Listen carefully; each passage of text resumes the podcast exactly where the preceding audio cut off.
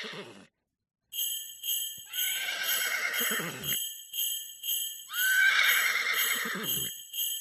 11:02, time for the Duke of Pipso.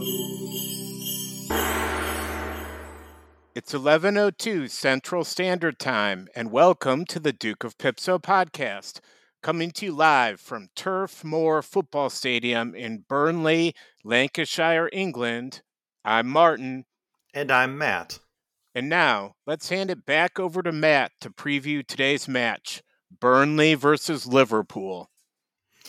Yep, that's getting started here pretty soon, Martin.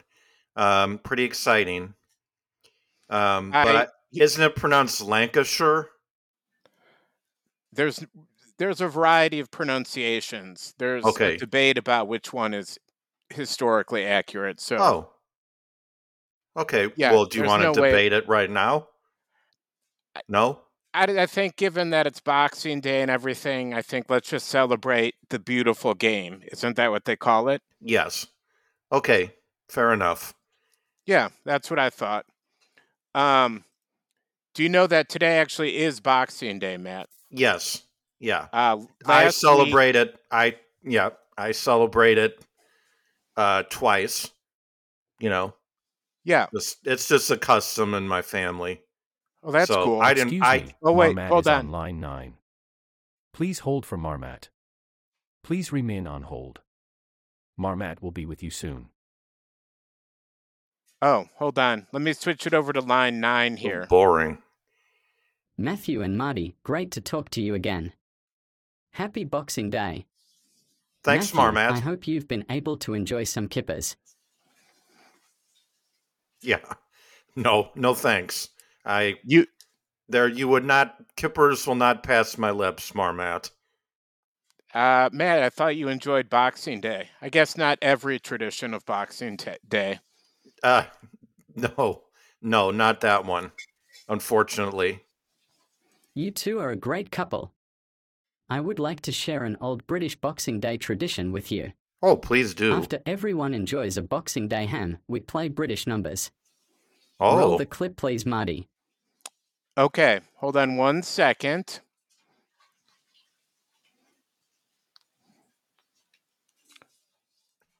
Whoop, hold on. A little technical difficulties. Hey, Matt, we're back. Sorry. Technical difficulties. Here we go. No problem. Yes, Regis. I do wonder, how many was it that you told me from the other night? How many generals were successful in the Battle of Hexington? 21. 30. 41. 13. 43. 48. 21. 3,132. 14. 11. 1, 2, 1, 4, 1, 32. Wow. That's pretty amazing. Yeah. So, Matt, did you know that was something people did? Did you do that in your family? No. No, not... There's no connection between British numbers and my family. That's something that I have no idea where that came from. Well, it seems like Marmat knows a lot more about it than you do, I'd say. Well, yeah, Marmat knows a lot more than I expected him to know. Both of you should be getting a package from me real soon. Oh. Marty, I got you a subscription to the Jam of the Month Club. Matthew, 400 stone of blood sausage should be arriving on Thursday. Ooh. Happy Boxing Day, gents. Oh, thanks, Marmat. Yeah, talk to you later, Marmat. That's a lot, or a really tiny amount of blood sausage. I think it's a lot. 400 pounds? Is that? 400 stone. Oh, so, yeah, I don't even, that's just way too, like, that's how much it weighs? That's just way too much. I think so. Well, that's just way too much. You could have a block party or something. Yeah, a knock your block off party. Yeah, by eating blood sausage. It's black pudding. Is that's what you use blood sausage to make? It's gross. Possibly, it is gross. I'll give you that. Anything is that like what's the thing? It's like black and white something that they have in like English breakfast. Yeah, black pudding and white pudding. And they're types of sausage. And like I think one of them, the white pudding is disgusting as well. Well, the black pudding is way more gross. I think it, like honestly, one of the ingredients is like sawdust or something. I'm not kidding. I believe you. I believe you. So then, so kippers also bad. Yeah, those are kidneys, aren't they? It's something I wouldn't eat. I know that. I'm just not going to eat anything that you have to make a nickname for because it's so gross. Fair enough. Well, it's still good to hear from Marmat. He seems to love Boxing Day. Yeah, well, as he should. We all, this is really one of the greatest days of the year, and I'm glad that we're recording an episode today. People I'm close to celebrate a whole week. Wow. Yeah. Well, okay. Are you done bragging? Maybe for now. Well, Martin, I'm going to brag on you a little bit. So, okay. I've been doing some genealogy, and there's actually someone in my family named Martin Stepanich. And what a great name. First name. Yeah, I know. So he passed about 10 years ago, but Martin Stepanich was a priest, a Catholic priest, and he went by Father Martin Stepanich, OFM, STD. Do you know what STD stands for? Since you're so smart, short-term disability. No, it stands for Doctor of Sacred Theology. So, like magic, similar to like a THD, I guess. Anyway, he got his STD from Catholic University. He was a priest. I'm not going to say anything. He lived to be 97. He was a priest for 70 years. 70. And one of the things that is a little bit interesting about him is that he was a Sedevacantist. Yes, Sedevacantist, I believe is the correct pronunciation, which means he refused to accept Vatican II. So, again, I don't know a ton about this, but basically he believes that the last real Catholic pope was Pope Pius XII. And after Vatican II in the late 60s, basically every pope since then has not only not been Catholic, but they've been a heretic. So one of the ways that he expressed his displeasure with Vatican II is he continued to say the traditional Latin mass. So if you went to mass, like as a kid before the late 60s, the whole mass was in Latin. And then they changed that. So there was an estimate that he said the traditional Latin mass more than 26,000 times. That's a lot. Yeah. Now let me ask you this, Matt. You maybe have been around the Catholic Church a little bit. I have some Catholic Church questions for you. Okay, go ahead. I was hoping this would happen. Is that the Pope is the number one authority? What the Pope says goes, right? I think so. He sits on the seat of Peter, right? The throne of Peter. if the Pope says, like, we can say it in English so people can understand it, then that's just how it is. Yeah, unless the Pope isn't even Catholic, which is what Father Martin believed. It doesn't matter. Well, okay. So that's probably the argument. But right. I found this website. There's actually quite a bit online about Father Martin Stepanich, and there's this whole thing where he responds to letters from like people in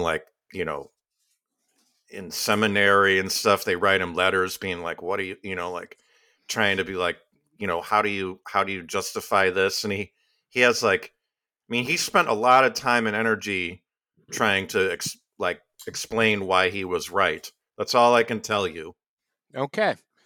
Well, we're not going to solve it here. That's for sure. And his sister was a nun. That's allowed? Yeah. Okay. Yeah. So cool. I guess he called her sister. Oh, sorry. I just... But probably in Latin. Right. So anyway, I thought you'd be excited to know that, there's a Martin in my family too. I think I found a picture of him. He's not as weird as you, but he's close. Well, we don't have enough information. Yeah. I'm just going to say that. From Neota Shea, Kansas, Father Martin Stepanich, 97. I should have this picture up on the Instagram by the time you're listening to him. Okay. He sort of has like a friar robe on. Yeah. Yeah. Yeah. Like OFM with Robin Hood. Yeah. He liked the Padres a lot, actually. That's why I dressed that way. San Diego Padres. Sense. Yeah. So, Martin, I wanted to move on to our topic. Sure. Although, you're welcome to interrupt me at any time with questions about Catholicism. I usually don't. Huh? Yeah. I'm just like when they... Never mind. No, I mean, okay. No. Yeah. Well, I want to talk about playing games. And so the last time you and I were together in person, not spiritually, but in person, we did a little bit of brainstorming. And one of your brainstorming ideas was games where there are no winners. And right. You said like Jenga. And so, first of all, I don't get that, but because you win Jenga by not knocking it over, so that's how you win. There's when someone knocks it over in Jenga, they're clearly the loser. Right. Okay, and you're the winner. And then, you could say everyone else is the winner, but really, you just celebrate everyone. You're like, oh look, Martin knocked it over. He lost, and then everyone laughs at him, and then you play again, right? Right. Or Old Maid falls into that category. You don't win. I mean, I guess you could win Old Maid, but you more celebrate. Look, Steppy's the Old Maid, just like in real life. Oh, hey, Steppy, Old Maid. Yeah. See? Oh, yeah. That's way more fun than just I won Old Maid. People want to know who got the Old Maid, Well, so I looked up some other games. Concept, the game Concept. Okay. Evidently it's even in the rule book that most people don't bother playing it for points, just to have fun guessing stuff until you're done playing. It's that okay. And then somebody said that the game doesn't even really make sense if you play it following the rules, because if you do, it incentivizes the guessers to be completely silent until they think they've found the actual answer, because they don't want to give hints to the other guessers. Another game called Tales of Arabian Nights. Okay. That sounds like an adult game, maybe. Somebody said Global Thermonuclear War, which I thought was funny because, that's from that movie with Matthew Broderick. Right? Ferris Bueller's Day Off. Yeah. No. The one where he has a chimpanzee and like he trains him and he learns that they're not just used for like animal testing, but they have humanity. Okay. A game called Telestrations. It doesn't really have scoring or winners or points. It's mostly just having a laugh with your friends. Here is maybe a better example. You're close. Okay. But you know those games where they like have to go through like the crazy obstacle course with like the spinning stuff, and when they fall, they like seems like they hurt themselves really badly. The ninja one. Yeah, or like Wipeout, I think, is another one. Okay. Those ones are closer. They do have a winner, so I don't count them, but people really watch them to see people hurt themselves and lose.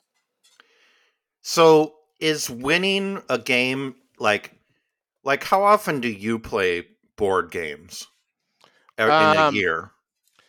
Not that often, but maybe a few times, 3 or 4. And so winning, like, is that the goal, right? To win? Obviously, yeah. For sure. Okay.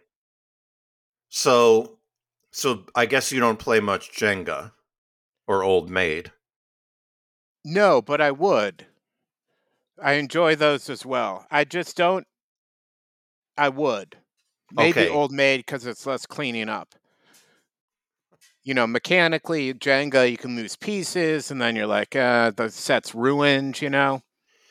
Do you think that it makes, like, I'm sort of even worried about even saying this, but yeah, I guess my daughter has to have some way of knowing stuff about me. So when I'm long gone, she can listen to the podcasts to understand who I really was, you know?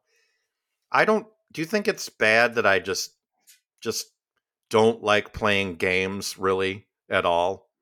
Cards, board games, the games where you like, you know, it's like a triangle with holes drilled into it and you move the nails, like you skip over the nails to like, till you get to the end. Some shop teacher might make and give you as a gift. Do you think there's something wrong with you? Yeah. Like, am I just like humorless? Maybe. Yeah. Maybe you're afraid of competition. Is it? Okay. Maybe you're afraid of losing, or maybe you're afraid of winning. Maybe I'm just such a... You know what? That's really interesting. Maybe I'm afraid of winning. Huh. That's deep, man. Well, I was going to say, what if it just means I'm a huge loser? But maybe it's the other way around. Or maybe it's both. Maybe I'm a loser and I'm afraid of winning. It's hard to say. I just am grateful that I was here to listen to it myself, and I came up with it. What's the best board game you've ever played? Well, Monopoly. It's pretty good. Yeah, it usually gets really competitive, and everyone hates it, which makes it good. Risk is also good. Oh, also, if it takes a long time, that's a plus. Really?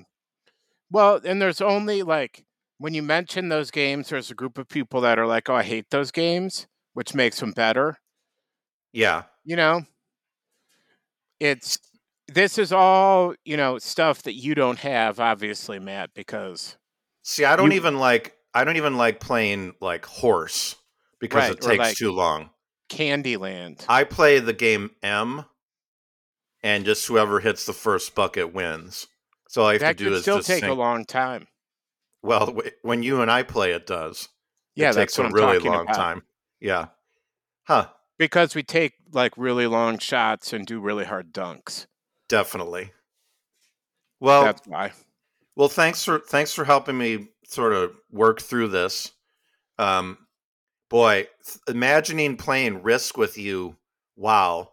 I feel like if I had to do that, if that was my choice, I was going to fall out of an airplane, or I had to play Risk with you until someone won. I think you know which one I would choose. So you could if you could plan ahead, I think you'd be fine. Okay. Yeah, well, with the airplane. Okay. Well, thanks. We'll talk about that later. Okay. I wanted to get too personal, although I do want to play a game with you in the okay, sure. Games. It's called 33. Yeah, you like this game. Yeah. You like it a lot. Yeah.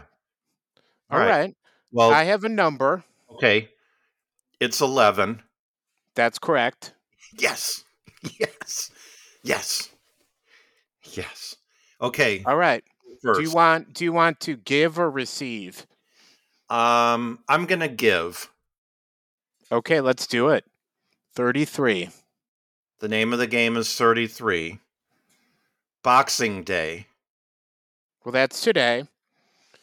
I tried to do a little bit of research. It may just be like an excuse, really, just to have another what they call bank holiday. Okay. Because they have all these rules about like, well, what if if it's like on a Sunday, you get Monday off no matter what. And I saw that.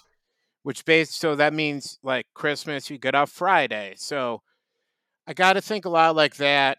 Sort of the original Black Friday, but hats off to him. I think about that guy in Mary Poppins who runs the bank and like doesn't want to like give money to people to feed the birds, but they're happy to open the stores an extra day when no one has work. And that's how the British Empire, the sun never set on it. In my family, we were not allowed to watch any Disney movies, so I've never seen it.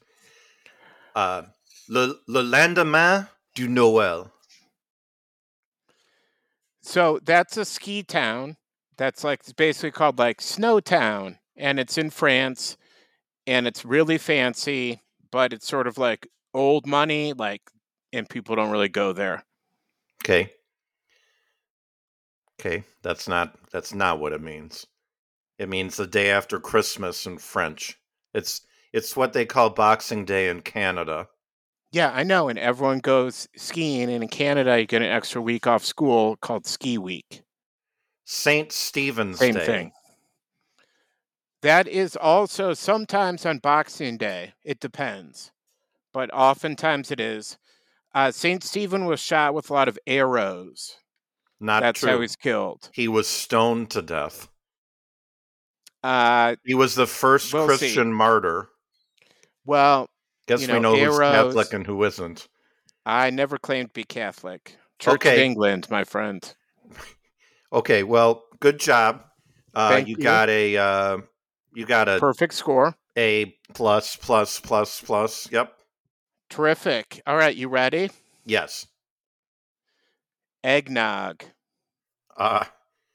Cannot think of anything that sounds more gross and also looks gross. I don't care how good you say it is. There's just no way anything called eggnog is going to go, that I'm going to drink that. No. The Grinch. Dr. Seuss is great. Or maybe he isn't. Maybe he's just really very good. I don't really get the Grinch, I mean, come on. It's Scrooge. It's just it's not very creative. You're just ripping it off. You're ripping off Charles Dickens. And just drawing a cartoon. I guess that's a very American thing. Take something serious and profound, turn it into a stupid cartoon, and sell. I was at the store today and they had Grinch Christmas candy. Come on, that's not good. No, stick with the basics, guys. Yeah, Frosty the Snowman. Yeah, pretty good. I always imagine him as Burl Ives, who, as I recall, did the voice of the Frosty the Snowman cartoon or stop motion animation thing from the 50s or 60s that we watched when we were kids, when you had to watch whatever was coming to your house over the radio waves. television waves, and you couldn't pause it or, you know, do anything. You had to be there at 7:30 to watch it, or you weren't going to see the whole thing. Well, great job, Matt. Thanks. You'll get your score later. Matt grades mine now. I outsourced it. Okay. He has fair enough. Off. Fair enough. Boxing Day. Yeah, but you've kept him very busy, I would say. He's earned it. That's what he told me. Okay. Well, I don't know what that means, that he's earned that you've kept him busy. But that kind of goes, that's sort of in keeping with my hurrah this week. It's time for hurrahs and huzzahs. So my hurrah, Martin, is for one of, I heard a new funny saying or colloquialism or whatever it is that I don't even know what these things you come up with are, but one of our favorite listeners was here in Virginia recently visiting me, just came to visit me, not you. I don't live in Virginia. Yep. Well, and we went out to eat, and he's the one that ordered fish and chips and got a fish sandwich.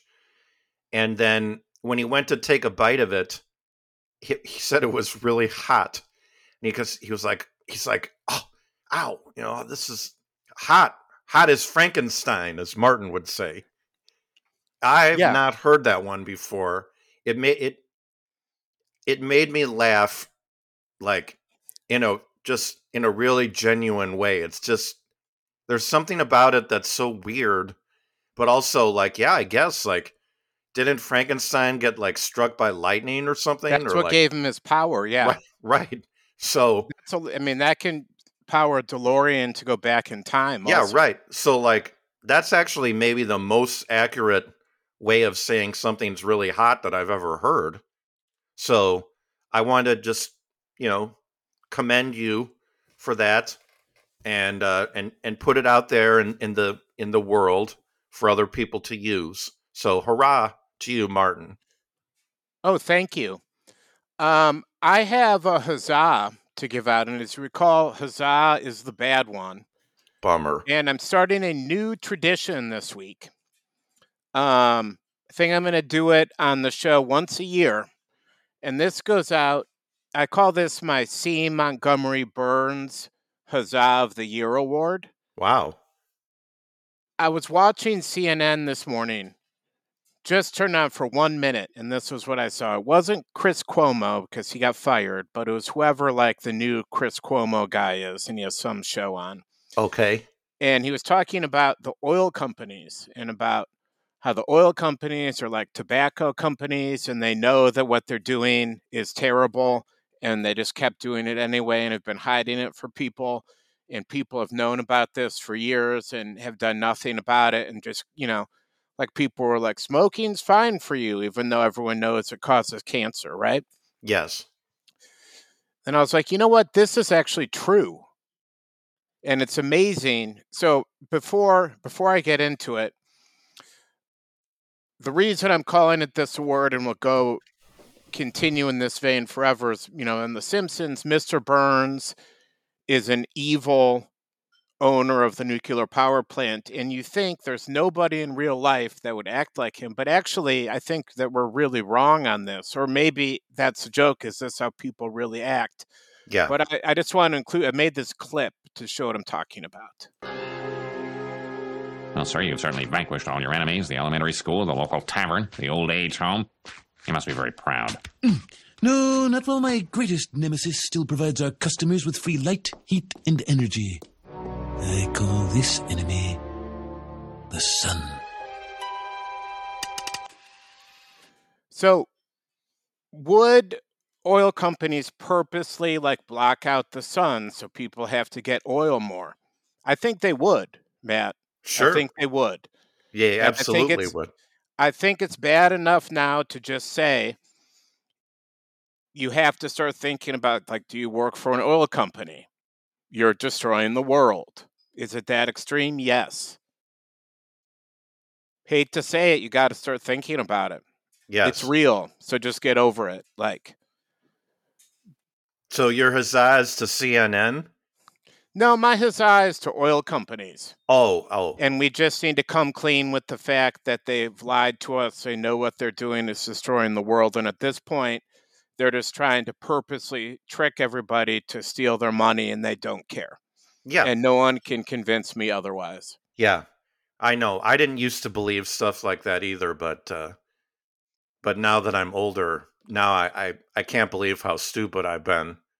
I guess just oblivious, really. I don't know if I mean, I do think I'm stupid, but even that's not really fair to me. Yeah, that's a good one. Yeah, thank you. Martin, I'd like to take the last 30 seconds here and read something to you. Hang on a second. This you may remember this. It's called A Christmas Dream. And I'd like to finish off the show with this. 'Twas the night before Christmas when all through the camp not a light was on but the Rasmussen's lamp. The fishing poles were hung by the craft shop with care in hopes that Todd Stelzel would soon be there. The northern pike were nestled all snug under the ice thinking of big ugly bugs. And I and my dinglebat and cabin 21 patiently waited for summer to come. When out on the cubby lawn there arose such a clatter, I sprang from my freezing bunk to see what was the matter. Away to the window I flew like a flash, tore open the shutter, and stubbed my toe on that red can of gas. The moon on the breast of the new-fallen snow created a silhouette of otter putting for gold. But when what to my wondering eyes should appear but my old friend Artie with a case full of beer. So we drank it that night down at Junior Senior Swim Pier, thinking of old times that seemed so near. More rapid than eagles the memories they came, and we whistled and shouted the counselors by name. Now Chi-Chi, now Steppy, now Shorty and Sticky, on Burn Dog, on Scotty, on Andy and Timmy. To the top of adventure, to the top of the attic. Now dash away, dash away, dash away all, and never forget Mickey's North Cottage, North Lodge chores. So up to the office top the counselors they flew, avoiding the chores, and Trentio too. And then a twinkling they heard from the roof, Kent Overby's chainsaw make a big poof. As I drew in my head and was turning around, down the office chimney came Craig with a bound. He was dressed in Highland's green from his head to his foot, and his Highland shirt was now full of ashes and soot. A bundle of old camp programs he had flung on his back, and he said, "Doggone it, it's great to be back."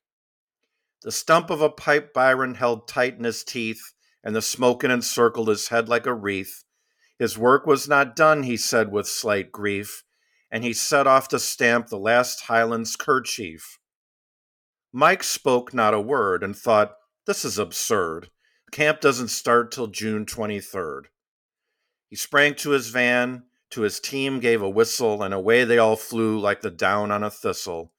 But before I awoke from this dream, I heard him say, "That cubby John better be clean." And I heard him exclaim as he drove out of sight, "Merry Christmas to all, and to all a good night."